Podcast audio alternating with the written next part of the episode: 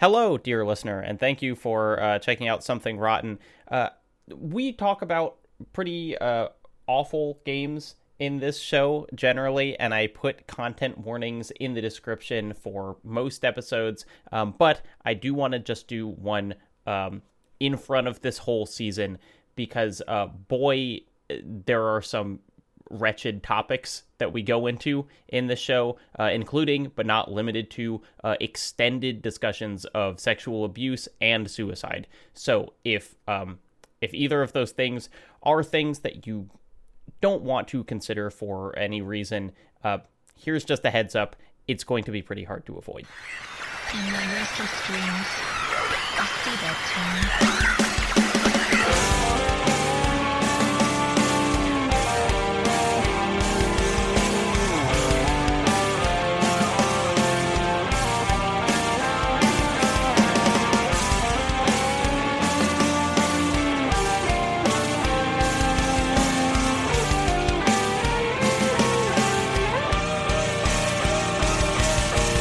Hello, and welcome to another episode of Something Rotten. Uh, we have moved on from the uh, the the foggy streets of Silent Hill 2, uh, and yet found ourselves right back in the uh, foggy malls and corridors of Silent Hill 3. Uh, this is the start of our Silent Hill 3 podcast. My name is Jacob Geller. I am joined, as always, by Blake Hester. Uh, good morning, Blake. What's in a name?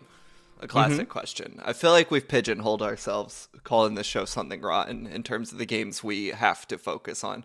But after Silent Hill 2 and 3, what do you think about doing like The Sims next season? Or maybe Noor? Something a little lighter, a little more lighthearted. Yeah. Something that isn't going to uh, make me feel bad all the time. I do think uh, I, this makes all of the other games that we have called rotten uh, feel yeah, like posers. Yeah. Uh, play, playing this game, I'm like, oh, this is the real rot. Everything else is just fake. Yeah, I mean, it's like even Killer Seven which is a rotten game. I was stoked playing because it's just like there's a vibe to it. And then going through these the, this damn re- town that I see in my restless dreams, I just have been in a muck recently, which I guess makes them effective pieces of art. But nevertheless, next season we're doing The Sims. All right, you heard it here first. Um, and joining us uh, is a, a esteemed kind of niche horror creator, uh, Silent Hill particularly, but has gone on to talk about all sorts of uh, really interesting games and stuff on YouTube. Uh, TangoMushi is here. Hello, welcome. Hello, hello, hello. Esteemed. Oh my goodness, that is too high a praise. Thank you. Look, when uh, when we were both, I think, looking for uh, people on YouTube who seem to just uh, have have a deep understanding and appreciation of the Silent Hill franchise. Uh, yours was definitely one of the first channels that came up. Oh my god, what an honor! Thank you. So, uh, before we start talking about Silent Hill Three, um, eh, can you give us a little background on your? Uh, I don't know your your life with Silent Hill. Like, when did you first run into it? Which games did you play first? What kind of first connected with you about it?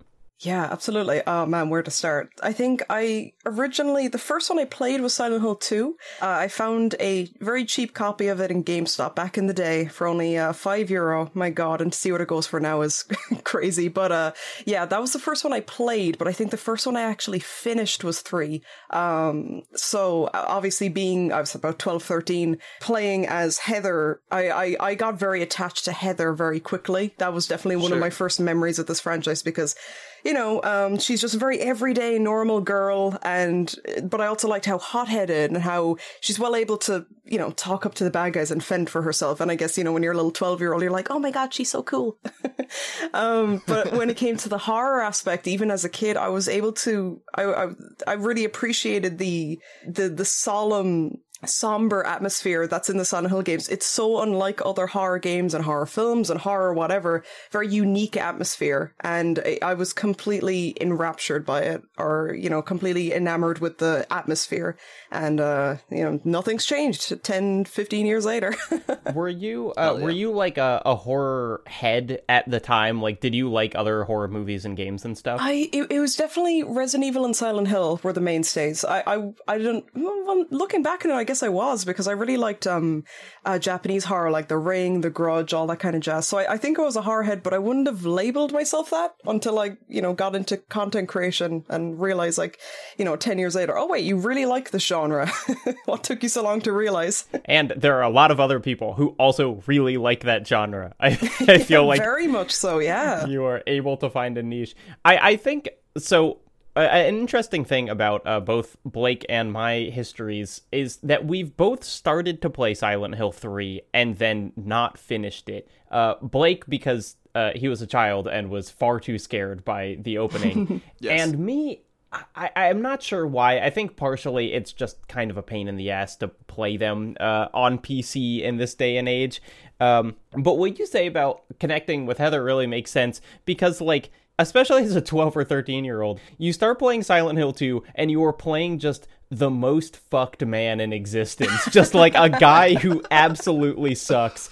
And so to have it's it's yeah. such a change. Like, you know, we we've been playing Silent Hill 2 up until like last week. And so going into this game that has like a likable main character feels like radically different for the series. Absolutely, it's, it's she's definitely. I think Heather is probably the most likable protagonist of the the OG one to four for sure compared to the others. Yep. The, the, the rest of the protagonists are either kind of kind of bland or you know thoroughly unlikable, like James. So you know, pick your poison.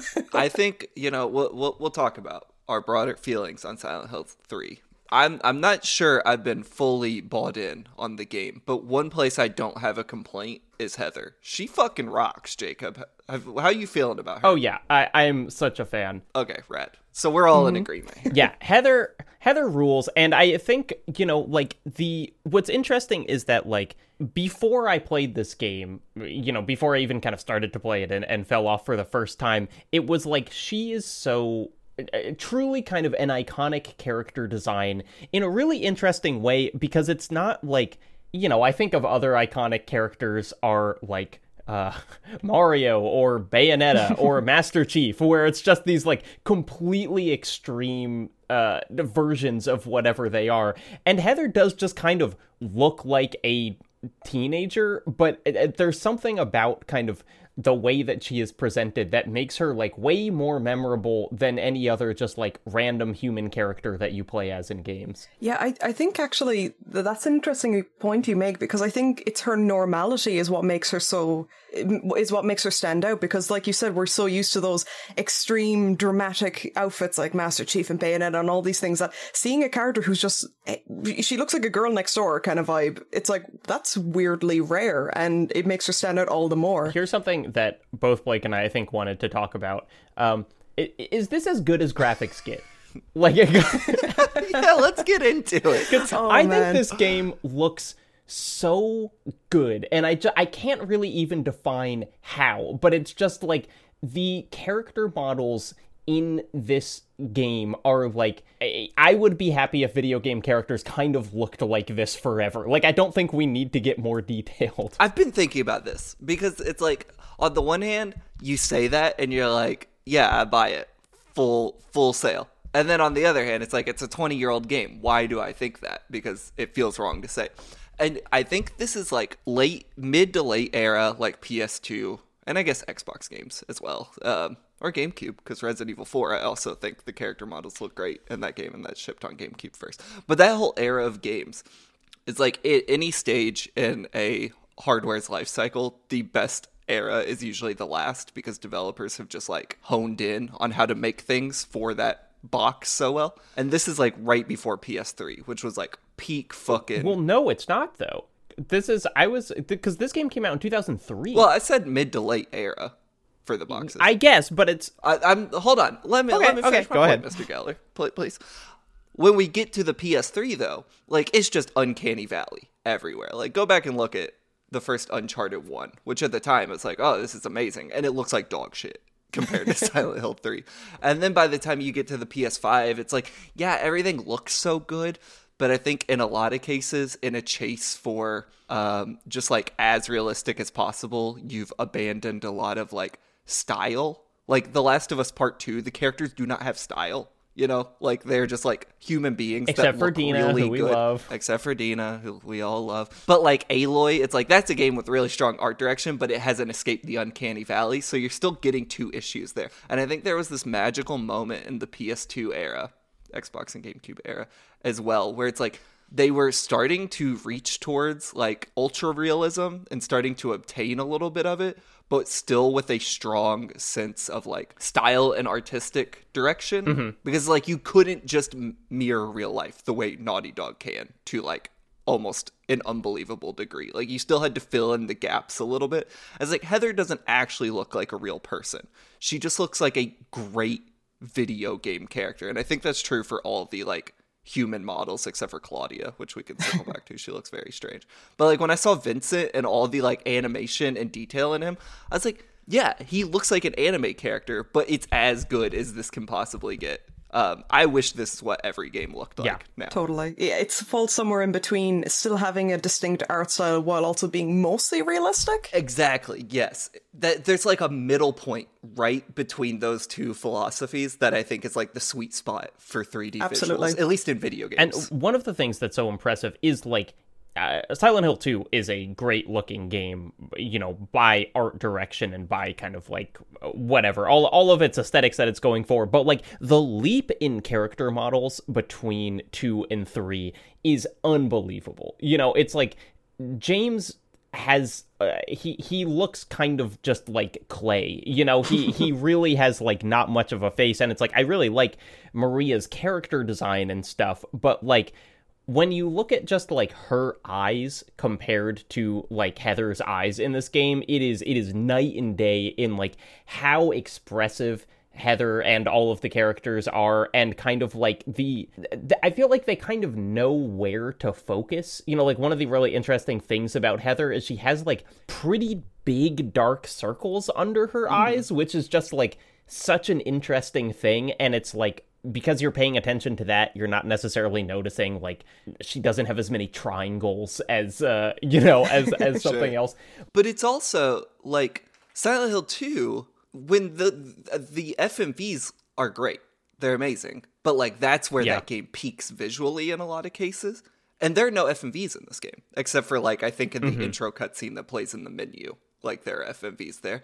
And they've achieved like a better look and better animation quality in 2 years while still running all the cutscenes in real time, which is like amazing because I think I was watching Gate let me know if you knew this fun fact, everyone. I was watching Gaming Muse's video, a great Silent Hill historian, and he said uh, they made this game in only like ten months. Yeah, I was uh, I was gonna ask Tango if you knew anything about the uh, the development of this game. Not not to put you on the spot, but I was like reading the Wikipedia of it beforehand. Man, I can't think of anything off the top of my head, but yeah, I, I didn't I didn't know it was ten months. That is surreal. That is frightening what they could achieve in that little short amount of time. But I know that all of the the games from two to four were very very quickly made, a little too quickly at times. Because Yep. I know that four was made alongside three. That's all I do know. Yeah. Um, and then obviously came out a year later. So what they were able to create in such a short time in the entire franchise up until that point is man it, it's a shame they they the company ended when they did or the, rather should i say the development team ended when they did because they ugh, the, if they could make that in just 10 months that's yeah, insanity to me So, uh, an interesting thing about Silent Hill 3 is um, Silent Hill 2 did not immediately sell very well and was not very popular in Japan. or really in the U.S. I mean, we read that Game Informer review. right. But uh, uh, being on the press side, let me tell you, Japanese developers will always focus on their home turf before the American audience. So a Japanese audience not liking Silent Hill 2 is going to carry such a bigger weight to Konami than an American audience not liking it. It's just the way it goes. Fine, it's understandable. Um, so because of that, the original plan for Silent Hill 3 supposedly was to make it a light gun game. And that ate up like eight months of development. It should have been an 18 month development timeline. That ate up however many months, six to eight. And then they shifted to Silent Hill 3 for reasons I'm not entirely clear on. Maybe just uh, that everyone realized a light gun game was truly a bad idea. And Konami would circle back to bad Silent Hill ideas a few short years later. But that's where that truncated timeline came from. And there was also another Silent Hill 3 concept that I assume did not get beyond just like design the design document phase. Yeah, and and 4 was being developed at the same time with the idea that it wouldn't be called Silent Hill 4 but would be some kind of spin-off. It's kind of wild for a a, a franchise that had had essentially one successful entry that they were like, okay, people didn't like the last one, but we are going to make two games at the same time, and we're going to make them within the span of like two years. Yeah, and uh, Silent Hill Three also like had some key people leave, like Takayuki Sato. I think did not work on any Silent Hills after Silent Hill 2 and he had like a big hand in the visual direction and story of those but also the director of Silent Hill 2 skipped 3 to work on 4 um, and so I think that does leave Silent Hill 3 in a weird place, especially in this first half. The game feels very strange, and I've been trying to be like, is that the historical effects of like a 10 month development? You know, some of these key people leaving and then other people having to fill holes. Like, I don't know. Jacob, how are you feeling about the game? I, it's here's, I mean, here's my first big note is like, it feels like this game doesn't have an introduction almost that's exactly what i'm saying is uh, and that then i go back to how it was made and i was like okay what is the dissonance here yeah because you so the first thing i mean i like the kind of it has this very interesting in media res opening where you are essentially you wake up and you're like in a super fucked Silent Hill place. You're in you're in this amusement park. They're like mascot costumes of like big bunnies everywhere and it's like there are a million uh, enemies and y- you don't really know what to do and you essentially either run until you reach the end of it or I, I don't know if you die here does does it just kind of keep keep rolling? You can die i believe. I think it's also on a timer because mine just kind of like ran out um, you can also get to the end and walk along the uh, roller coaster, and that's what I did. A roller yeah. coaster will hit you. I did not make it that far because I was like exploring the buildings and everything, and a timer just ran out, and I woke up. Uh, this is also the point if you're a nine-year-old Blake Hester in uh, suburban Louisville, Kentucky, that you turn the game off and never played it again. I can't blame you at all. it's too scary. I couldn't deal with it. Yeah, and so and it jumps to then there is uh, we we talked about actually a little with uh, with Eyepatch Wolf in the previous episode that um I like my memory of two or my kind of like sense of it is just these kind of beautifully composed shots. And the game immediately jumps into uh, the most gorgeously composed shot which is like heather sitting at the at the cafe or the coffee shop and like the red light through the blinds uh, kind of falling on her, and it like that fucking rules, you know, and that is totally like this game's James looking in the mirror, kind of like give you a sense of the character while they're just not really doing anything. Yeah, I think like the beginning of this game in Tango, I, I'm, I'd be very curious to hear your kind of reactions to what you're to what we're mm-hmm. saying because you're so much more familiar with the game than us. But you know, for all the times when Silent Hill Two was fairly sparse in its storytelling, it still felt like it was setting the tone and putting like you in the right headspace within the atmosphere. Like I think of when I was in that apartment in Silent Hill 2, I had no clue what the fuck was going on in the game. And yet, like looking back, I was like, oh, that was a perfect tone piece to put me in the right headspace for the rest of the game. I don't know if like I feel the same way about the mall and then the construction site and then uh, the shopping center in Silent Hill 3 Oh, and the underpass and the subway. There's a, a million levels in this first two or three hours that like is putting me in a similar like headspace as that first game. It feels like it's throwing a lot at me. There are moments I really like with Heather's characterization. I think the introduction of the uh, private eye, whose name escapes me right now. Uh, Douglas? Douglas, I think his introduction and Heather's conversations with him in the beginning are really good, and I see kind of like where that's going thematically. But in terms of like the actual uh, level based storytelling, which is something we talked about a lot with Silent Hill, like the way playing the game is the narrative, um, I don't know that I'm getting this here until we get to her apartment. And I'm like, okay, now I've found the impetus of Heather to be the protagonist of this game, but also that's three hours in. And that's not a bad thing, but it's also like I don't feel as latched into the game right now as I did with Silent Hill 2 immediately when I hit those apartments. I, one thing I definitely think so personally, I, I love 1 to 4 to death, but I would say if I had to pick a least favorite gameplay wise or progression wise, it would probably be 3 because I do think oh, interesting. there's something to be said. I, I do agree fully with what you say, where um, it, it, I, I would even go so far as to say it feels a little bit directionless for the first yeah. two to three hours because you're kind of you're spending so much time running through this area, running through that area, and you're kind of like, okay, get to the point. Where's this going? You know, uh, until of course you get to the to the apartment and everything goes crazy. Um, but I I do think one thing that's really interesting about three's first half, for lack of a better word, is that I love the normality of all the areas you're in. Sure. I know you could say the same thing for two, really, but I love that all the areas in three are very regular every day, like the subway, mm-hmm. the uh, the the the mall or the shopping center. They're they're all places that a teenager like Heather would be frequenting, um, especially back in the early two thousands, right? So I really like that. Even if nothing is happening story wise per se, I like, I, I just really like the normality, everyday setting of the areas because it makes them 10 times scarier to me. Yeah. Seeing a place that's so normal that you would go to yourself, going to the city, going into wherever, going to the mall, seeing them creepy and and uh, totally empty and desolate. A lot of like liminal space kind of vibes, yes. I would yeah. say, and which is is very funny that they kind of did liminal space before that popped off as it did in the last few years. Yeah, that that normalcy and especially the mall with Heather um, is something I've thought about a lot and really liking that setting and that idea.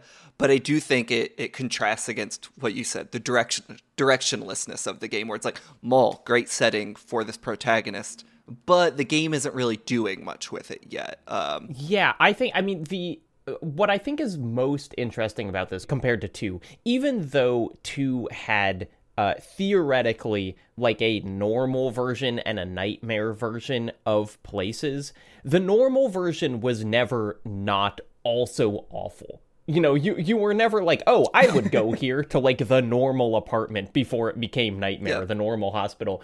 This mm-hmm. does have places that are shockingly normal in that they are like clean. Yeah.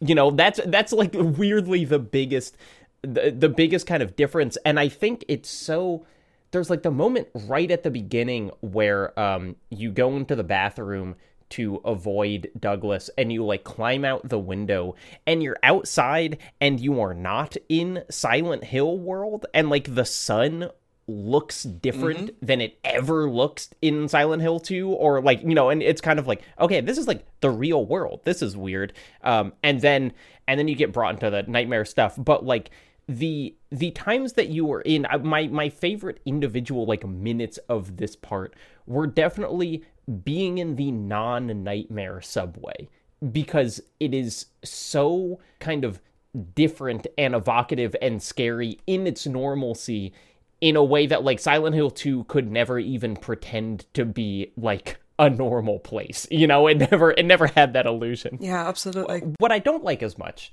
uh, and and this is this is kind of a game design thing, the way that this game uses enemies and combat is mm-hmm. strange and interesting. Um, I feel like the broad strokes are there are way more enemies. They are much stronger. Mm-hmm. You are not supposed to kill most of them. You know that that in Silent Hill 2, most enemies like you got enough ammo and they were in small enough numbers that you could kind of just shoot everyone and you would be mostly okay.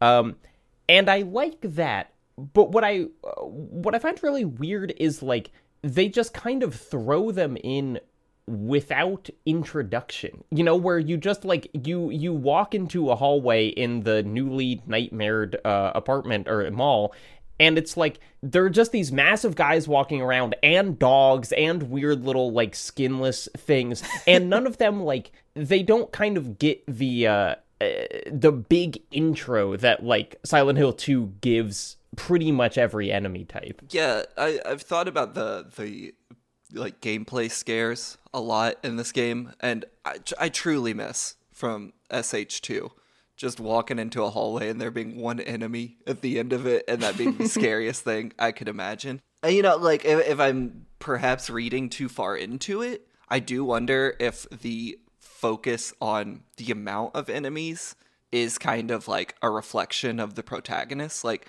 James is like a real spacey dude. Like he's not frankly he's not all there. Um, and so like there's a sparseness to Silent Hill 2 and Heather, like in a good way, is very angsty and kind of like ob- an obnoxious teenager. And I think the game does reflect that because, it's like, I walk into a room and it is the loudest shit I have ever heard in my life. Like, Akira Yamaoka just recorded himself banging on like a hundred trash metal trash cans. And Yeah, every, totally. every like when you encounter the like mosquito monsters, there's just these awful like scratching sound that they make. Um, and it's excessive like in a way i kind i, I do like because i think it is scary not in like the resident evil or dead space way where it's like everything's just yelling at you but also like you're usually powerful enough to handle most of everything so after a few minutes it's no longer scary. Like walking into a room in silent hill 3 and be like there are six enemies in here. There's no hope for me and i just have to run to the other end of this room while i get the shit kicked out of me is like is very scary to me. But i think if like i'm leaning one way or the other i do miss kind of the sparseness of silent hill 2 because you could do a lot of fucking backtracking through these crowded rooms Very much. I, I think um, that's an interest. I never thought about the combat that much in Silent Yeah. Hill because I always kind of wrote off the combat as just being bad. sure uh, sure or sure outdated, I would say, maybe is the, the more fair term. But uh, I, I think there's an, you're making a really interesting point where that two is very minimalist in virtually everything. Um, the, the storytelling, the characters, him being spacey, you don't get much of his personality. And with the combat, there's not that many enemies. It's all very minimalist.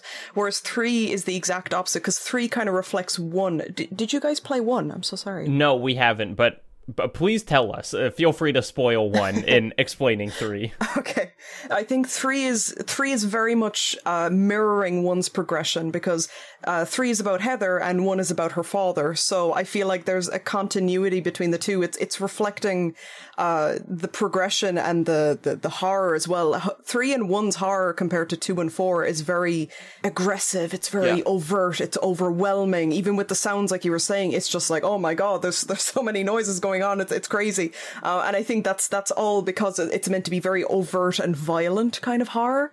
And uh, I I think it's ultimately when it comes to the combat, it makes it more of a pain in the ass, doesn't it? Because there's more Yeah. enemies. But uh, it's it it is if you want to be you know very particular about it, it's kind of from an artistic perspective, it makes sense. But yeah, it's still a pain in the ass either way, isn't it? i think jacob if you'll allow me this is a great place to just talk through what the fuck this game is about Yeah, um, it is a direct sequel to Silent Hill one which is very interesting. That game, I'm gonna do uh, a bad job of uh, paraphrasing it. So Tango, if you need to correct me at any point, please do. But uh, you play as Harry Mason, a man who is taking his daughter to Silent Hill for a vacation because I believe she is like talking about it, and at some point, like she wants to visit Silent Hill. They go on the outskirts of town. They are in a car wreck. Heather goes missing. Um, or I guess in the the game, her name is Alessa, or is it Heather? It's Cheryl. Cheryl. Okay. Yeah, Okay. there we go. So Jane, uh, d- fuck, Harry goes adventuring around Silent Hill, running into all kinds of scary monsters, searching for his daughter. Um, come to find out, Jacob, believe this or not, uh, there's a whole evil cult in this town doing all kinds of crazy stuff. Uh, they want to bring paradise to the world via a conduit, which is Alessa, Cheryl. And the way to do that is kind of like the movie Martyrs, if you ever saw that, is to like uh, torture her, I believe. Tango, do I have this right? You're you're you're pretty damn close. I will say Okay. Silent Hill One is terrible at telling its plot. okay, okay. it's awfully told. I, I have to be honest. Yeah, that's that's you. You kind of got it. Like they were they were doing a, a crazy ritual that involved burning uh, Alessa, and then when Alessa was tortured, she was basically like, "I don't want this god to be born," so Right. she split her soul in two, and that's where Cheryl came from. So then that's why Cheryl wanted to go back to the town, and uh, it, then it ends with the big epic fight against God, as classic Silent Hill, and uh, Alessa, as she's you know finally dying, finally re- released from her pain, she gives Harry a new baby called, which he then calls Heather, who's like the souls of Cheryl and Alessa rejoined back into one. Uh, in essence, yeah, I, I hope that made sense. It's a very complicated little plot. So fast forward to Silent Hill 3, you play as Heather, and at least in this first half, we don't know a ton about what's going on, but the inciting incident is she wakes up in a mall, a private investigator is looking for her, and then she's like, there's a really good moment where she's like, "This is fucking creepy," and she like has runs away from the guy. But like Heather is being pursued by this private investigator, and then this like woman named Claudia who cryptically is hinting that Heather is more to the world as we know it than Heather understands. There's clearly some. I guess she was a baby, so she probably just hasn't been told by Harry what happened because why would you fucking tell her child that? But like she is totally oblivious to what is going on, but she is also like reactive to Claudia. Um, she experiences pain that's kind of implied Claudia can control.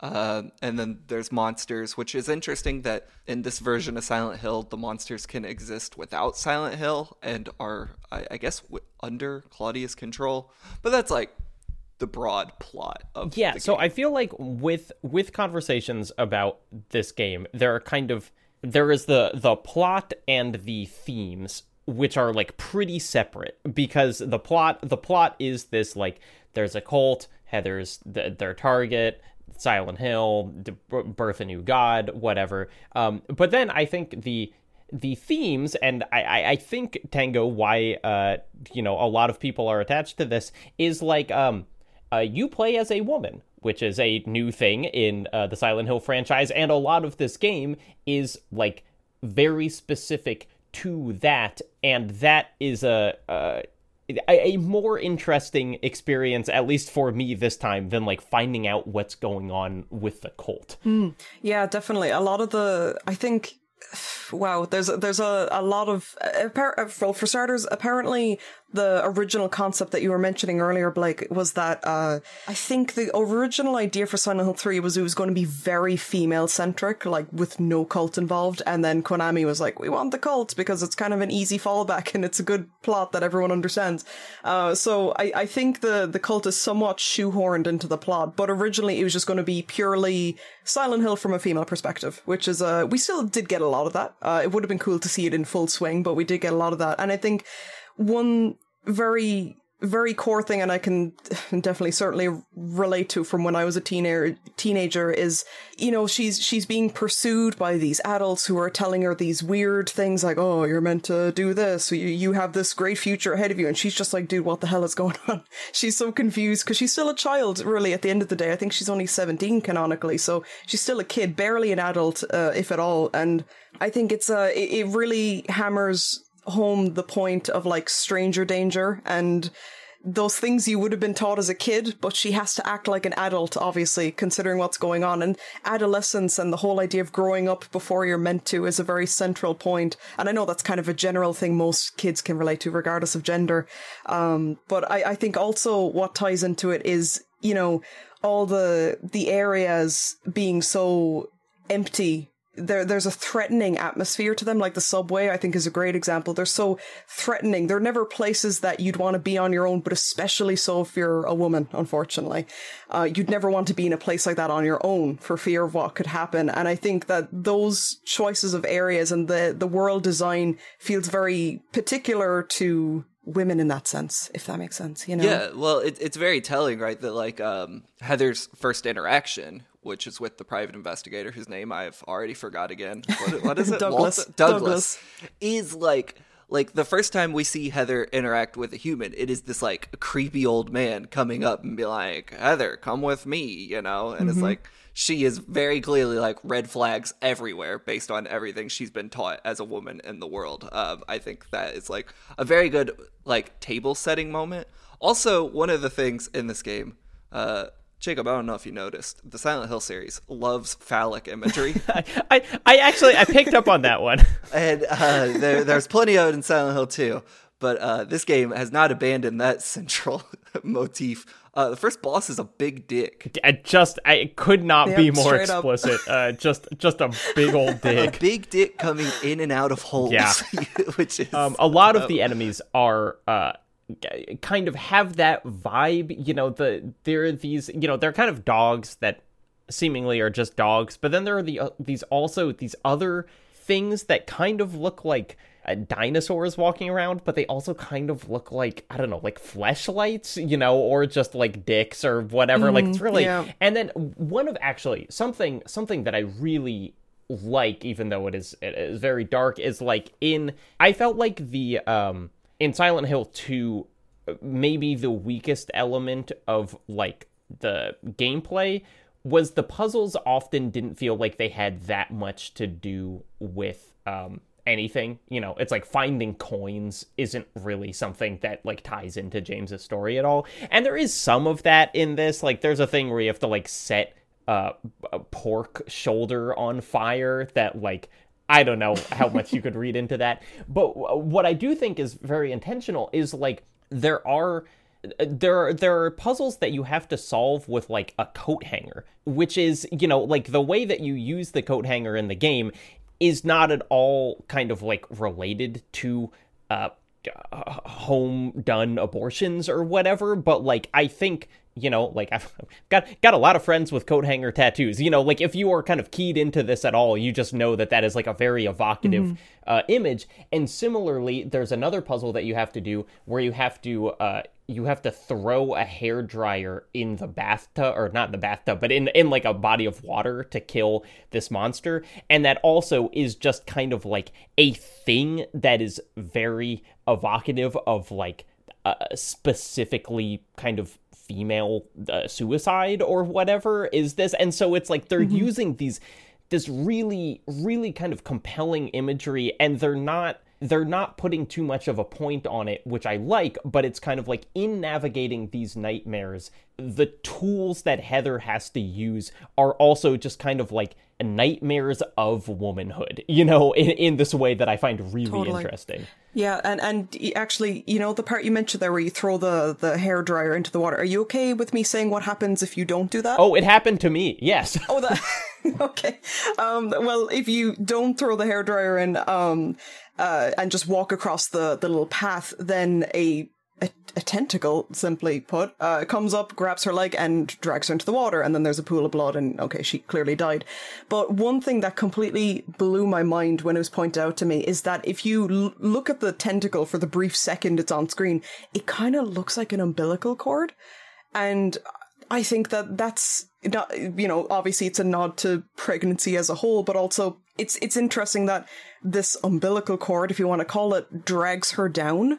It, it's kind of like you know when you're when you're a teenager as as a girl like pregnancy is the last thing on your mind obviously you know when you're a kid and even in adulthood it's you have to be ready for that. It's a big undertaking and um the fact that it's it's using this pregnancy imagery as something that is kind of a threat to her is is very interesting to me. You know, the the even some of the monsters, like the the one you mentioned there that looks like a little dinosaur, you almost called it.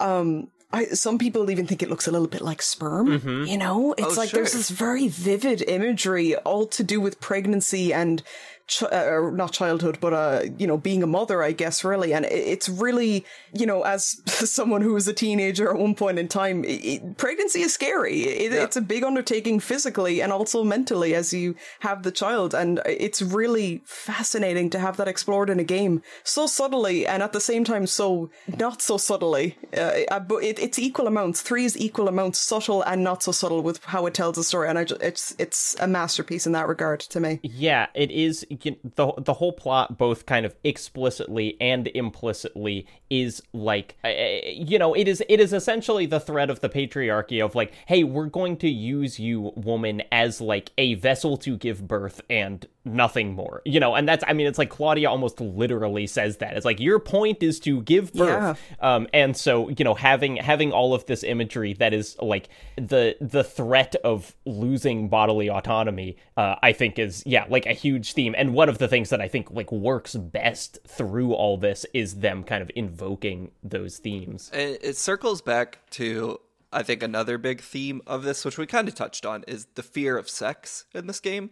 Which, like, if there's mm-hmm. one thing James was not scared of, it was sex. All he wanted was to fuck, basically. But, like, Heather's a teenage girl. I, I don't think it's explicitly said, but like, because it would be all weird if it did. But like, you could maybe infer she's a virgin. Um, and there's all these ideas of like maybe she is scared to have sex for the first time. There's a lot of stranger danger stuff, very realistic fears for a young woman um, around like sexual assault, and then pregnancy on top of that. And I think there's like that is another multi layered part of the story that it's hinting at. I wish playing it that this was the central thrust of the game was all mm. of Heather's themes because the cult stuff often feels like it is getting in the way and like butting up against that. And like the introduction to Vincent, I think he's a very compelling character. But also, it's like I want them to have a conversation that isn't about like, oh my god, did you know Harry and me met 17 years ago? Can you believe that shit? It's like I don't know. I wish you were a more interesting character because I think all the stuff the game is doing around pregnancy and sex is like very, very interesting.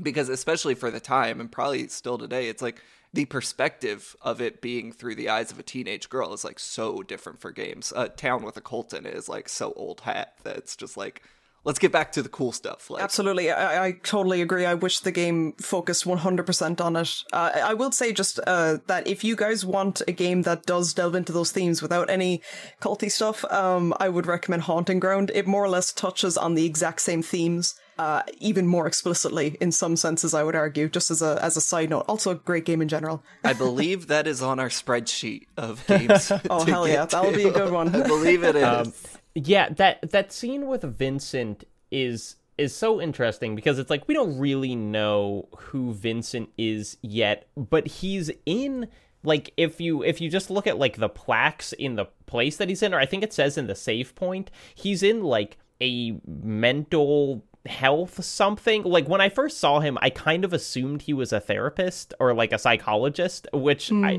i don't know how accurate that is but i do think he's kind of supposed to be in like a psychologist's office. Um and the idea of the psychologist who is like incredibly shitty to Heather and doesn't believe what she's saying about her trauma is like once again a kind of very Yeah. familiar and unpleasant theme Yeah. that uh, relates to everything else we've been talking about. I think Vincent, as well as a character, it's it's funny that I also never clicked that he was in a mental health place. It's also fitting for his character because, uh, as you'll as you'll see more of um, when you play the rest of the game, is that he's very uh how what's what's the word? I guess I mean predatory is, is definitely the way to sum it up. But uh, it feels like he's trying to trick Heather with everything he's saying. It feels like can I trust this guy? Who, who the hell is this guy? Why should I trust what he's saying to me? He's this this probably 30 plus year old man talking to this 17 year old and i there's something very um he feels manipulative from the get-go i always felt like this is the kind of person you would not want to talk to especially on your own Right. um, as a woman and that's exactly the situation that heather finds herself with him in or finds herself in with him all the time.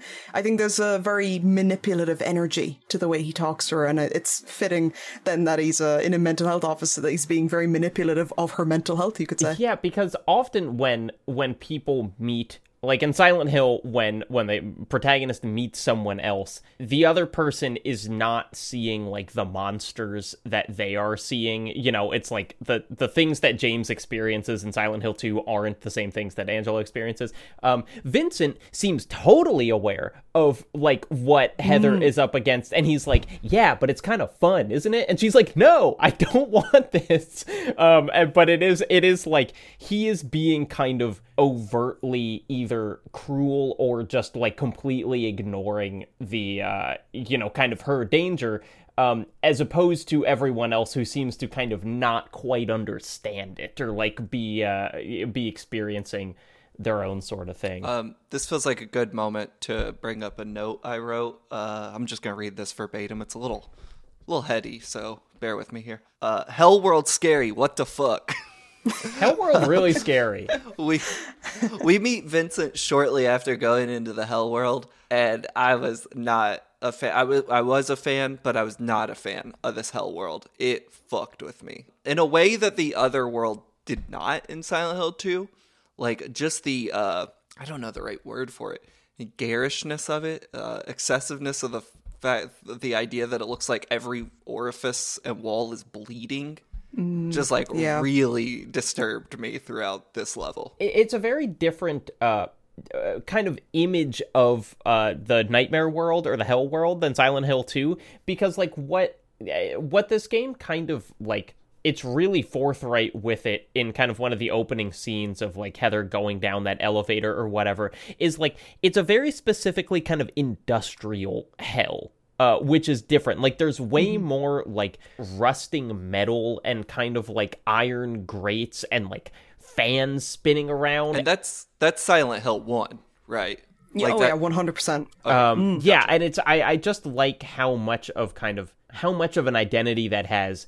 Um, and then it does have that thing where, oh my god, you know, I think of there are like those Hitman levels that take place in a nightclub, and they do that fun trick where it's like, oh, it's really quiet outside the doors, and then you open the doors, and it's like boom, boom, boom. You know, they're doing like the nightclub music, and this is like that, but instead of club music, it is just the most horrible noises you've ever heard where you just enter a room and suddenly it is just like every piece of metal being scraped against every other piece of metal. Yeah. Uh, Akira Yamaoka is going fucking buck wild making the the horror songs in here. The the ones that play in the if I can go back to the mall real quick. The songs that play in the mall when monsters show up that just has someone like moaning into a microphone with no pop filter in front of them and then they peaked the sound as loud as possible. Like was one of the worst things i have ever put my poor ears through. It was so fucking scary. Uh, this hell world the pictures of have you noticed the like pictures that hang in this? Uh, well, I noticed the uh, the posters of Minmo the cat, but no. What are the what are the pictures no. you're talking about? no, in, in, in a couple spots you'll see pictures of like just a smiling mouth. Oh yeah, ears. what the fuck is going on there? What is that? I don't know. Like uh, Tango, please please tell us what it actually is. But my thought was like oh, this is like a very pretty smiling face. Is this like indicative of like beauty standards or something? They're fucking scary no matter what it is. But like, what are these things? Yeah, th- that's a cool idea. The beauty standards thing that would certainly fit in. Uh, truth be told, that is like the one thing I could just never wrap my head around with this game. I, d- I did sure. not know what they were going for. I've seen some people say that it looks an awful lot like um, artwork of a character that was in Silent Hill One called Lisa. She's the nurse mm-hmm. character. Mm-hmm. Yeah. Apparently, the pictures are very reminiscent of old art for her, and she actually is technically in Silent Hill Three. Um, oh, cool. I, I, I, I'm not sure if you've come across it yet, so I won't say too much. But I, she is is can be seen, I believe, in three, or it's in in it's like implied to be her. And Lisa was Cheryl's nurse or Alessa's nurse. Alessa's nurse, exactly. Yeah. Yes, okay, and she gotcha. TLDR, she was guilty for what she indirectly did to Alessa, and it's she's like a guilt plot going on. Um, and she also ends up dying with by bleeding out of every orifice, which is very comparable. She, has got the scariest scene in the whole franchise, right? That thing where oh, she's like so, stumbling towards. I, what I thought, yeah, that's what it. I thought when I saw these images, because there's specifically one where you like you open a set of doors and it's this whole kind of array in front of you. Is is they looked. Uh, it, it, it almost felt like a uh, like a voyeurism or like a stalking thing to me that it was you know uh, because it's it's clearly or I, I I think you know at least the mouth looks like a woman you know and so I was thinking kind of like here is here is like Heather's life before uh, being like portrayed like hey they were watching you before this they were like haunting you they were following you or whatever um which I don't I don't know if it's you know like who knows but it did feel very much like this like even in moments of joy you are being like watched in a creepy way before you meet it's completely optional but before you right before you speak to vincent you mm-hmm. can find a photo on uh like it looks like a little mm-hmm. sofa just outside yeah. the the mental health clinic of Heather, and I think she comments saying, Wait, have they been watching me? So stalking is definitely a very central topic, I think, a very subtle topic in three. Yeah. So those photos are not where I was thinking of like voyeurism and stalking, but in this level, there's um there's a few places where it came up for me. One is in a hallway, you just see another part of a hallway from behind a giant pane of glass. Oh yeah. Mm-hmm. Like that was very interesting because it does look like a different building that you're looking into and I was like it's kind of fascinating. But they're also I don't know the way to explain it. You can several places throughout this level you'll see clearly what are like cutouts in the wall and they're usually graded over with like a fencing or something. And if you take the time to like really look in there, there are bodies in there hanging and it oh like gosh. gives this really weird sensation of straining to see someone. And they're usually like you know hanging bloody yeah. bodies because it's Silent Hill, but like there is this like you know very weird element of trying to see them where you are like really kind of straining to be like what is in there let me look at this thing that's fascinating i didn't notice that yeah i don't know if i'm reading way too far into it at that point but like that is where i was thinking like oh this is there's almost like a voyeuristic element to doing this right Yeah. now. So uh, I, I think a reason maybe why some of the the other world would have a lot of like hanging bodies and, and gross imagery, and there's a lot of hospital imagery as well. Like Yeah. that you might notice a few gurneys or like uh, wheelchairs or whatnot around the place, is because I suppose in Silent Hill One. A part of Alessa's soul, you know, the girl who went through like crazy trauma and was more or less uh, abused by the cult. The Hell World in 3, even though Heather is kind of her own person, the Hell World in 3 is representative of Alessa's. How do I explain this? Sorry, the, the, the plot is gets very muddled in this in this regard. But the Hell World in 1 is very much Alessa's nightmare, you know, like it's a lot of awful imagery to do with the trauma she went through. And I think because a part of Alessa is in Heather, the Hell World in 3 is the same thing. Even though Heather herself didn't go through these awful traumatic experiences, she's still seeing it. Yeah. The nightmare of Alessa from 1. It's a really cool idea. You know, our our favorite scene in two obviously is uh is seeing Angela's vision of Silent Hill, and uh, you know, for Oh, me, yeah. it's always like this. And the idea of like you're kind of seeing your own personal nightmares, but also it's just like sucking in everyone's. You know, you're you're kind of seeing this like montage of everyone connected to you's nightmares brought into this one world in ways that like don't fit you know like heather will actually say like why are there gurneys here? Like what why who brought these here? Um and yeah i think that's really interesting. Jacob, did you get the train pusher cutscene? A train pusher? Ooh.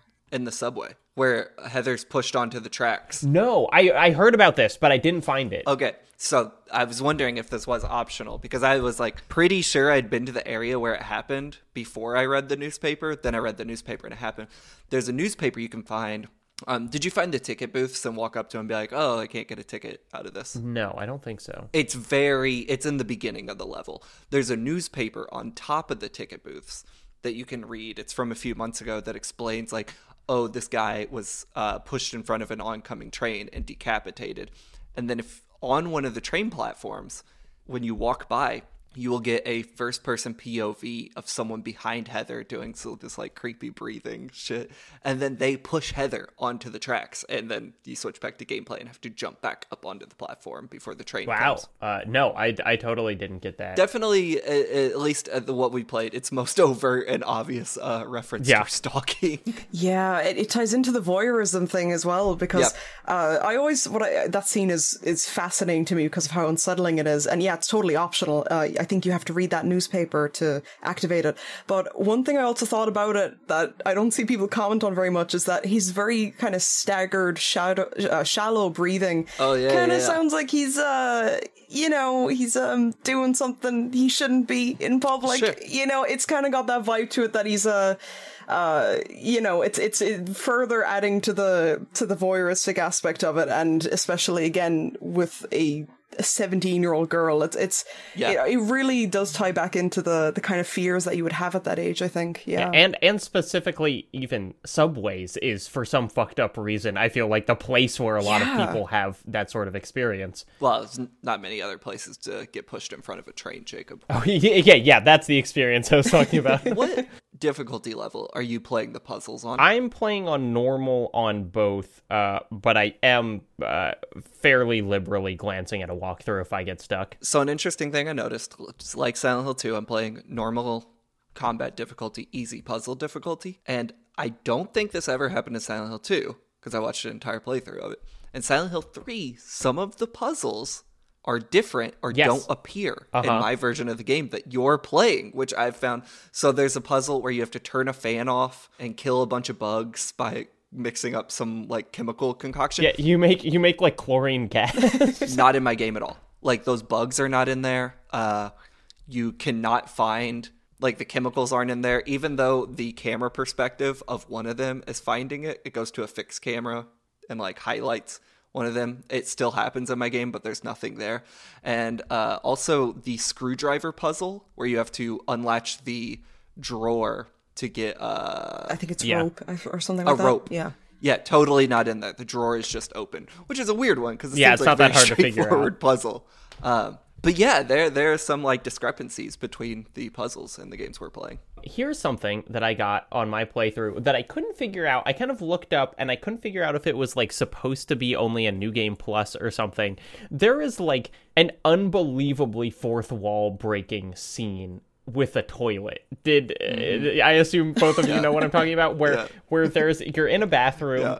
and there's a clogged toilet and it says like there's a there's a clogged uh, something seems to be clogging the toilet. It's full of disgusting water. Will you unclog it? And you can press like yes, and Heather like starts to do it and then is like, wait a minute, I'm not doing this, and turns around and looks directly into the camera. And she's like, what sort of disgusting person would do something like that? Which is, of course, James does that in Silent Hill too. But it's like, it's so goofy that I was like, I don't know if I was supposed to find this my first playthrough. I think you can only get that if you have a save file for two. And there's another very mm. similar thing that happens if you have a save file as well, where if you go to the, when you go to the apartments, when you first arrive there, uh, if you look in the, the little, uh, what are they, like for letters and whatnot, the little post box thingies uh, at the entrance. I think if you interact with that, if you have a save file of two, Heather makes some snarky comment along the lines of, "Oh, it's not like I have a letter from my dead wife or anything." she makes some like offhand snarky comment. It's golden, and I, a lot of people don't see it naturally because why would you interact with that? You know? Okay, so I'm that's really interesting to hear because I examined both those areas and did not get Oh, that's those. funny. Like when I looked in the mailbox, he- Heather was just like, "Oh, there's nothing here," and I played Silent Hill 2 on PS2, and I'm playing Silent Hill 3 on PC, so that must be why I didn't get them. There you go. Ah, there you it go. Found yeah. my save file.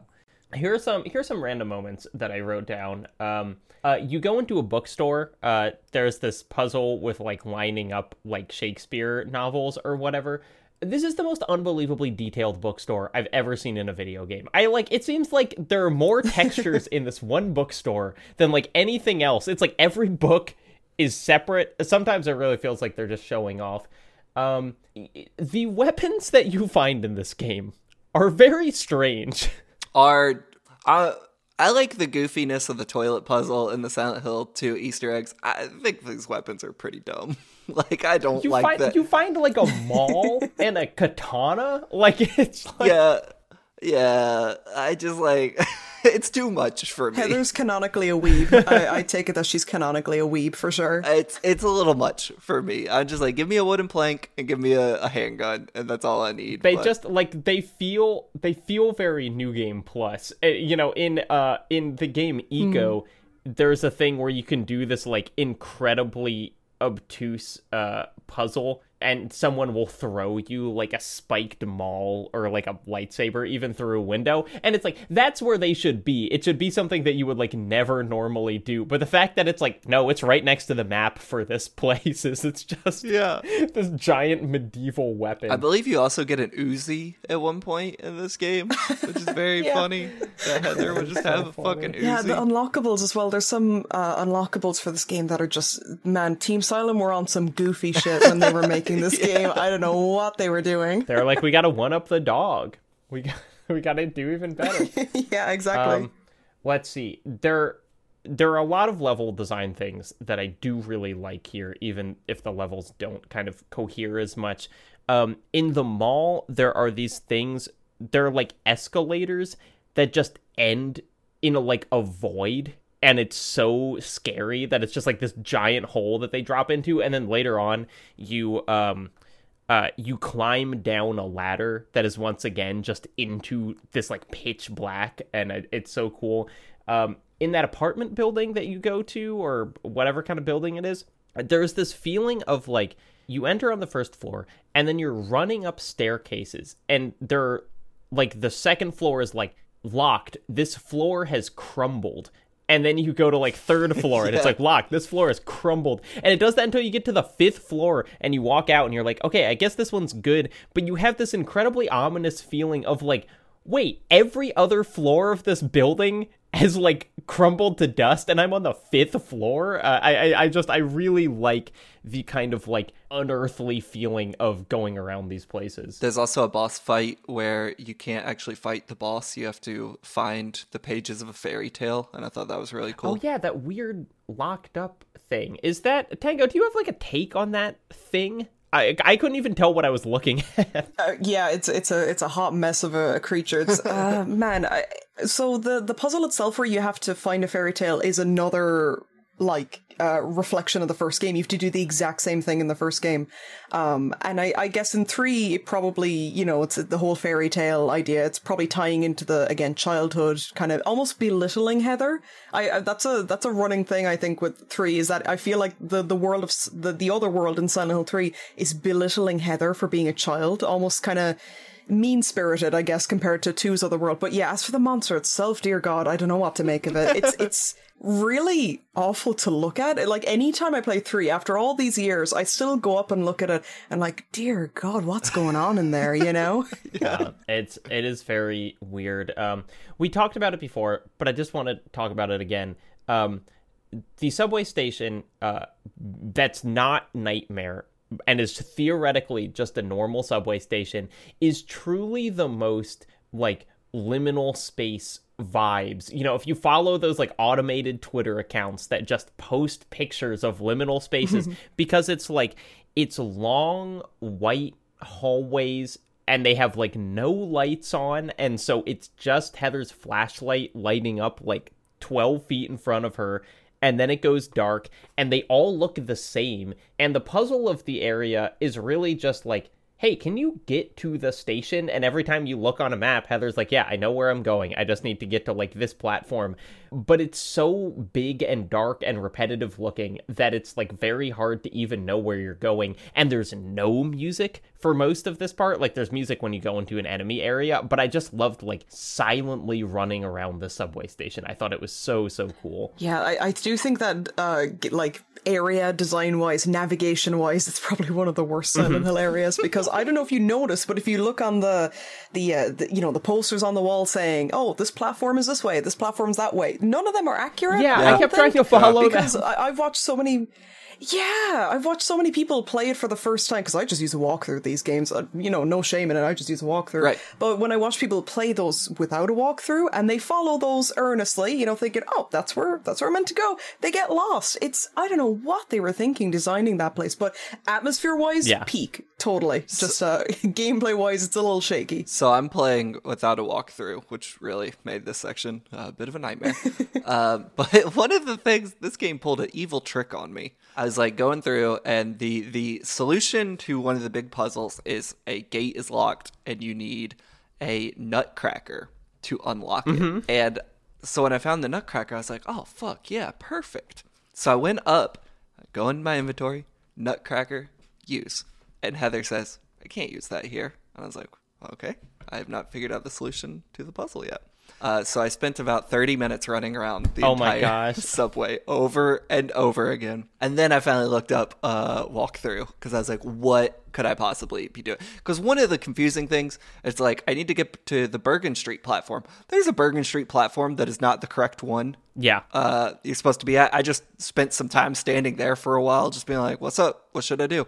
Uh, I think what I did is I was one step away from being in the triggerable spot for the solution oh, of the man. puzzle, but I was stuck here forever, knowing the solution, but the game did not give it to me, which was immensely the, frustrating. The game does that a lot, and it's kind of its refusal to uh, do any gamey like highlighting of important objects or whatever. Where like you can be standing at a desk and there's an important item at that desk, but if you're like an inch, you know, to the left or right, Heather will kind of be like, "Well, there's nothing here for me," and then it's like, but you just have to kind of rely on like okay but heather your head is still really tracking this desk right now so i'm going to like they they did uh, they did a little too much head tracking in this game. Silent hill 2 had a good sweet spot. I don't need heather to turn and look at every door yeah. Which when i go into a room and i'm like all right any important items over here? Heather's head is like going back and forth. I'm like all right where is it? And i realize she's looking at two different doors in the room and i'm like oh my god. They probably i wouldn't be surprised if there was like complaints or something like oh it's not obvious enough or yeah, something yeah. but they overcompensated. Yeah yeah. Uh, there is there is the scene in the train station that actually Eyepatch Wolf talked about in uh, his Silent Hill 2 vid uh, that I thought was funny but it is just so mean where it's like the solution to getting out of the subway tunnel is there's a door on the tracks. You walk up and the camera's like hey here's the place to go. Look at this door. And you walk up to it. The door is locked. Two dogs jump out from nowhere and the train starts coming. And you just you have to get back so fast or you'll get hit by a train. Yeah. and it's like it's just so mean spirited like it's just such It a rules. fuck you from So the good. game Yeah, that, that's more of it, I think, um, because you don't really get moments like that in the other Silent Hills as much. It's it's very, it feels very pointed to the fact that you know all the other characters were like adults going through Silent Hill. This is a kid, Yeah. and I feel like the Silent Hill is kind of making fun of the fact she's a kid by doing pulling these tricks on her. I, I think it's it, it it doesn't make sense when you play first. Like the door, I was like, what the hell was the point of that whole sequence? But then you're like, oh, it's because this Silent Hill is really cruel. Yeah. cool. uh, I think we mentioned it earlier, but just to reiterate, we're still not in Silent Hill at this point. Yes, Like the correct. place we left off at. The place we left off at was the narrative moment where Heather was like, I'm going to Silent Hill. And she has like this bad out of monologue where she's like, I'm going to Silent Hill to catch 25 to life. I'm about to murder this lady. uh, that Which ruled. It was so good. Um, but Jacob, to wrap up, can we talk about this final scene? Yeah, well, first I just have to note, um, I don't think Heather knows how subway cars work. Uh, because she gets on one and the doors close and she's like, "Oh wait, let me out of here!" And it's like, "No, Heather, that's how every subway operates." she goes into the subway and she's like, "All right, I'm just gonna take the train home." And the second she gets on the train, she's like, "Let me out!" I'm like, "Oh, yeah." I'm repeating what you said. I also Oh, really loved fighting through the train. I thought that was really cool, but I was unsure why she wanted to get to the front of the train. Just stay in the back. It's, Uh, hey, Uncharted 2, eat your heart out. Here's the train level that we're all talking about. speaking of Naughty Dog, Last of Us Part Two, eat your heart out because we're killing a father. well, the father's already dead. Uh, well, Uh, yeah, so we we show up to Heather's apartment. Hold on, something I want to point out. When you walk into Heather's apartment, if you're a good adventure game player, you open your inventory, you check her key to see the apartment number on it, and you notice the door to the left is 102, which is her apartment number. That's not her apartment. There are two 102s. Yeah, what's going on there? I did the same thing. Yeah, you have to like run deep into the apartment to find the other 102. So I checked the other doors to be like, do they just all say 102? No, they all make sense. It's just that one. Really? Oh my god, Yeah. I never noticed that. It's That's so crazy. funny, and I have no clue what's Heather going on is so offended by the notion that we would go in. She's like, "That's not my apartment. Why would I go in there?" I'm like, "Cause you're. This is the number." Yeah, it's so Um, funny. uh, but then things get uh, bad because you go into the apartment and um and uh, Heather's dad Harry is dead. Hold on. Oop. I have a question about this. Yeah, Heather, the game, Heather's apartment is on the ground floor, right? it seems. But when you go into her apartment, it's not on the ground floor because you exit out the fire escape and then go up to the roof. So she's at least on the second floor.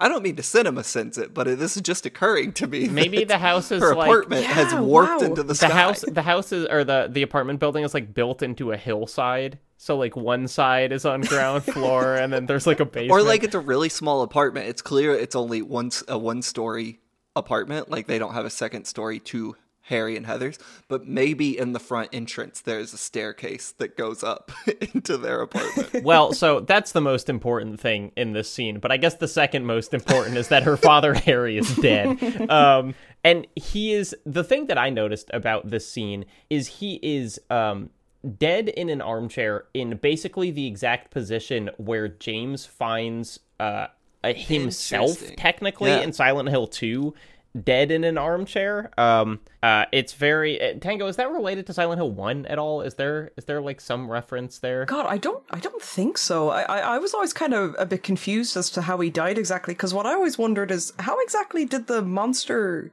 get in there? You know, like, is it was it a sneak attack? Because how was he chilling on an armchair? You would think he would have gotten up and tried to fight back or something. Just he just killed. took it.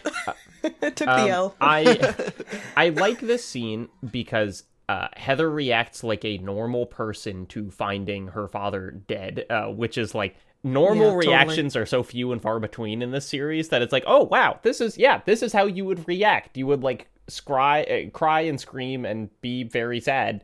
Um, uh, yeah, it's uh, it's fucked up. it's it's ten times more painful as well if you played the first game because you just spent this whole game looking for your kid, like world's best dad, going through literally hell to find your kiddo, and then the first time you you see him in the game, the only other time is you hear him on a phone call at the beginning of three, but the first time you see him physically, he's dead. It's and in such a a cruel way too, and for such cruel reasons as well by the cult. It's it's just it's it, I'm still not over it. The game's like 20 years old. I'm still not over it. My my man Harry got robbed. I swear. Braver than Last of Us Part Two as well because you get to have some scenes with Joel in that game. and this one, Harry's um, killed off screen. You yeah, don't even see him. There you go. And so we'll get to kind of what happens on the roof, but there's this interesting thing that Heather says after it, uh, where where she says like essentially at the end of the scene, you and the private eye like put him on the bed and cover him uh, with this bed sheet, and Heather's like, "There's no one here to give him a decent burial," and it just like it raises this question of like, even though they're not living in Silent Hill. What is this like life that they live? You know, like, do they have friends? Do they have like any connections? No, I don't think. I think Heather is just aware that the world is breaking around her. Because if you exit the mall and you go to both ends of the street, like if you miss the Golden Path route, you'll notice that the roads have been blocked off the way they were in Silent Hill 2. And Heather remarks, like, this is not how this was when I came to the mall. Mm. So I think she is realizing, like, the world is no longer correct. She also mentions, I can't remember, if you look at the, the first enemy who's like chewing on a body, if you go examine the body, she was like, normally I would call the cops. Mm-hmm. So I think she is like very aware that something is like wrong in the world with her rather than it being like just the town is fucked up or like they're in hiding yeah. or something. Um so anyway, uh you you go to the roof um and Claudia is up there uh, interesting note from the development section on Wikipedia. Apparently, Claudia was uh, modeled after the actress Julianne Moore, uh, and then they took off her eyebrows, which you can kind of see if you uh, if you look at Claudia. Um, yeah, uh, totally. Claudia says some fucked up shit. Uh, she's Heather's like, "Why did you kill him?" And she says, "Well, one, 17 years ago he was a huge pain in the ass and so it was just like payback but then she says and and tango I, my guess is that the wording of this is is pretty important so uh correct me if i'm saying it wrong but she said that like it's to kind of fill Heather's heart with hate or something. Like there's this kind of implication that like mm-hmm. creating anger or resentment is like important to their uh plot somehow. Yeah, so I I I, I wouldn't know the ins and outs of this, so there there'll probably be a Silent Hill lore expert out there who might be able to say it's better than me, but I think if I were to take a wild guess, I'd say in the first game when they were treating Alessa so horribly, and uh, in in Silent Hill One, Alessa ends up being burnt to a crisp, quite literally. I wouldn't be surprised if they had to do that to you know get get some hate going in her, you yeah. know, fill her heart with hate in a similar way to Heather to then birth the god. So I, I would say then in three, Claudia was like, well, what's the easiest and quickest way I can do this to Heather? Yep. Just kill her dad. The only person in her life. She doesn't have a mother. She doesn't have siblings. She, she doesn't seem like the person who would have loads of friends to run to in these scenarios. She seems like a, she gives me the vibe she'd be a little bit of a loner. So I wouldn't be surprised that they were like, let's hit her where it hurts. Let's kill off her dad, you know? And, uh, and then Claudia says, hey, but I didn't kill your dad. Actually, it was um uh the enemy from Clock Tower. Uh, she doesn't say that, but that's that's what that guy no, looks it's like. It's not as cool. I'm it no, it's not half as cool as the dude from Clock Tower. This is one of the worst enemy designs in the entire Silent Hill franchise, as far as I'm concerned. He looks like someone from Manhunt, Jacob. Yeah, he's just a guy with big scissors. no, he's got like it's like knives duct taped to his arms. Who can deflect bullets as well, which is insane. Yeah, yeah, he's a pain in the ass to fight. Yeah, I didn't like I didn't like him. I had to use my katana. It's a it's a weirdly just traditional boss fight you know, where it's like, oh, you got to get behind him and shoot him. It it has like almost too many mechanics uh for for a boss fight. It's fine. It's not like hard. Um uh but you kill that guy and then you go back down and uh the private eye is in your room and Heather's like, "I'm going. I'm going to Silent Hill." Um and he says, "Well, it's kind of my fault, so I'll drive you." And uh, and that's where we leave off, right? Something you guys might find interesting is that uh, in the scene on the rooftop where she's where Heather's getting all angry at Claudia. In the original, in the ori- I presume you guys are listening to the original dialogue and not the mm-hmm. the dreaded yes. HD remaster. Yeah, yeah, yeah. Um, in the original, she says something along the lines of "I'll get you for this," and in the remaster, for some reason, I, I would love to know why they felt the need to change it. But I actually think you could argue it's a better line. She says, "I'll get you, you bitch," Oh, that's which is a lot more angry. You know, it's it's way more fitting for what she's gone through, and very minimal change. But I think that if there's any one thing I'll give the HD collection, that line is goes way more hard than the original. Heather has some really good outbursts of anger in this game. Like there's a section where she screams at Vincent for bringing up her father. Uh, And yeah, yeah, yeah. She, like, there's this, slams the door. great- dude. Dude, It's a, such a good animation where she punches something behind her and starts yelling at him, at her, uh, at him. Uh, great stuff. It's a little bit of childishness too, isn't it? You know, like she can't control her emotions and she just outbursts of anger. It's it's great. I love the that element to her. And, and but it is also it's just like here's another fucking guy trying to tell me what to do. You know, I like I totally I really like uh, Yeah. your first meeting with Claudia. Claudia says, "I am Claudia." And Heather says, "So what?" Uh which is so good. Oh man. She has so many good zingers where uh, the private eye's like, Heather's like, I'm out of here. See you later, bozo. And he's like, Well, what should I do? And not e- she doesn't even look at him. She's like, Hell if I know, and walks off. it's like so good. She's got she's got another banger line in the in one of the final cutscenes. Hell You guys will know the one when you hear her, but it's uh God, she's fantastic. Yeah, uh, kind of characterization, I guess. yeah, Heather rules. One of my faves. Um so yeah, so that's that's it. That's where we leave off. Um uh, Tango, I'll tell you, I'm I'm very sad that I have not actually watched your Silent Hill 3 video yet because I was like, okay, I'm gonna watch this after I finish the game because I assume that uh, it will be discussing the game in total. Um, but I guess, do you want to? Um, I don't know. Where do you see now? You know, many years since you've played this game, like uh, uh, Silent Hill 3, is that still kind of like a a somewhat formative game for you? Like, do you still view other things through the lens of this, or you know, of Heather, or you know, have you kind of just like made it one in your roster of horror games that you like? Man, I think three will always have a very special place to me because it's a. It, it definitely was formative. It was because you know playing all these other horror games where this action man hero like Resident Evil, but with two having a not only such down to earth characters, but a down to earth female character who, when I first played it, was only a few years older than me, was very formative. I mean, uh, she was actually my first cosplay ever. I, I'm not much of a cosplayer normally, but I, I I was obsessed with her growing up. She was such a kind of like God, I don't want to say role model. That sounds a bit cringe, but you know, like I, I really looked up to her as a character. I thought she was such a realistic, likable character, and I still do. I still think she's one of the the best protagonists we've ever gotten in a game. So while three isn't my favorite anymore, it would have been growing up. Four is more my favorite nowadays. I think three has the best protagonist by a mile. Hell for yeah. sure. Um, uh, just just for the record, we had someone write into a Q&A episode detailing how they attempted to dress like Travis Touchdown through their entire uh, high school experience. So it is far from the least embarrassing character to uh, model yourself after. Oh my god, that poor listener. You just roasted. them. Look, they roasted themselves. That's true. That's true. It's true. um, uh, Tango, you uh, you recently had a video come out uh, that I think is both both you and um, our friend Maria, aka Eurothug four thousand, had videos on incredibly obscure horror games come out.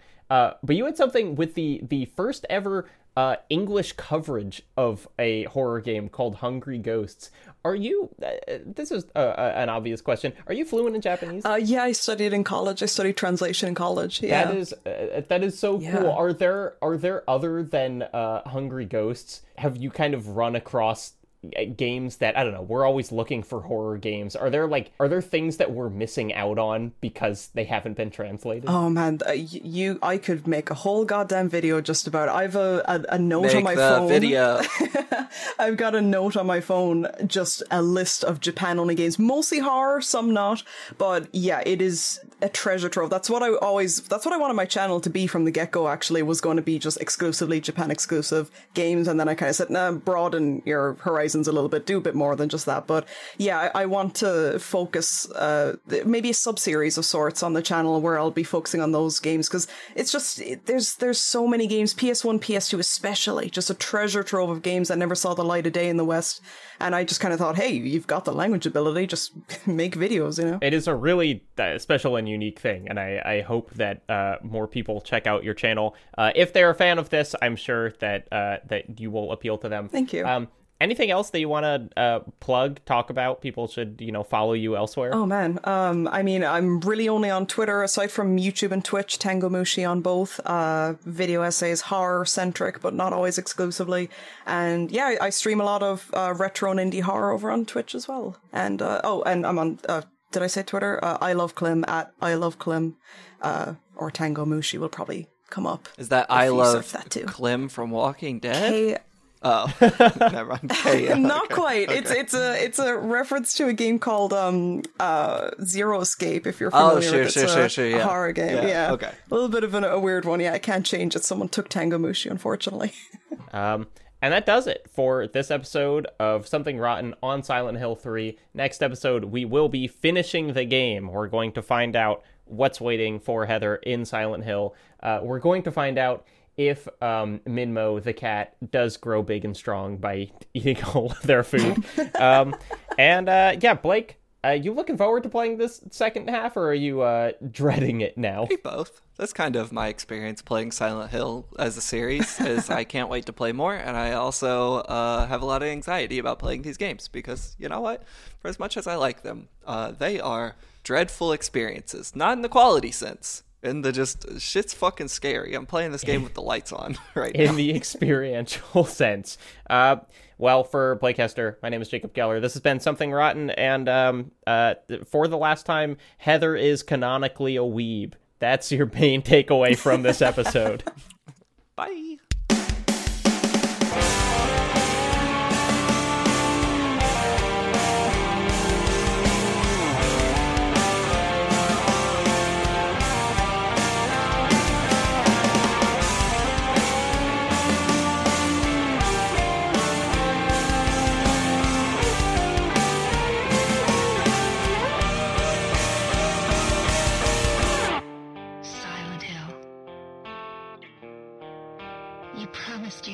There again someday.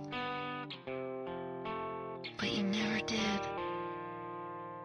Well, I'm alone there now. In our special place.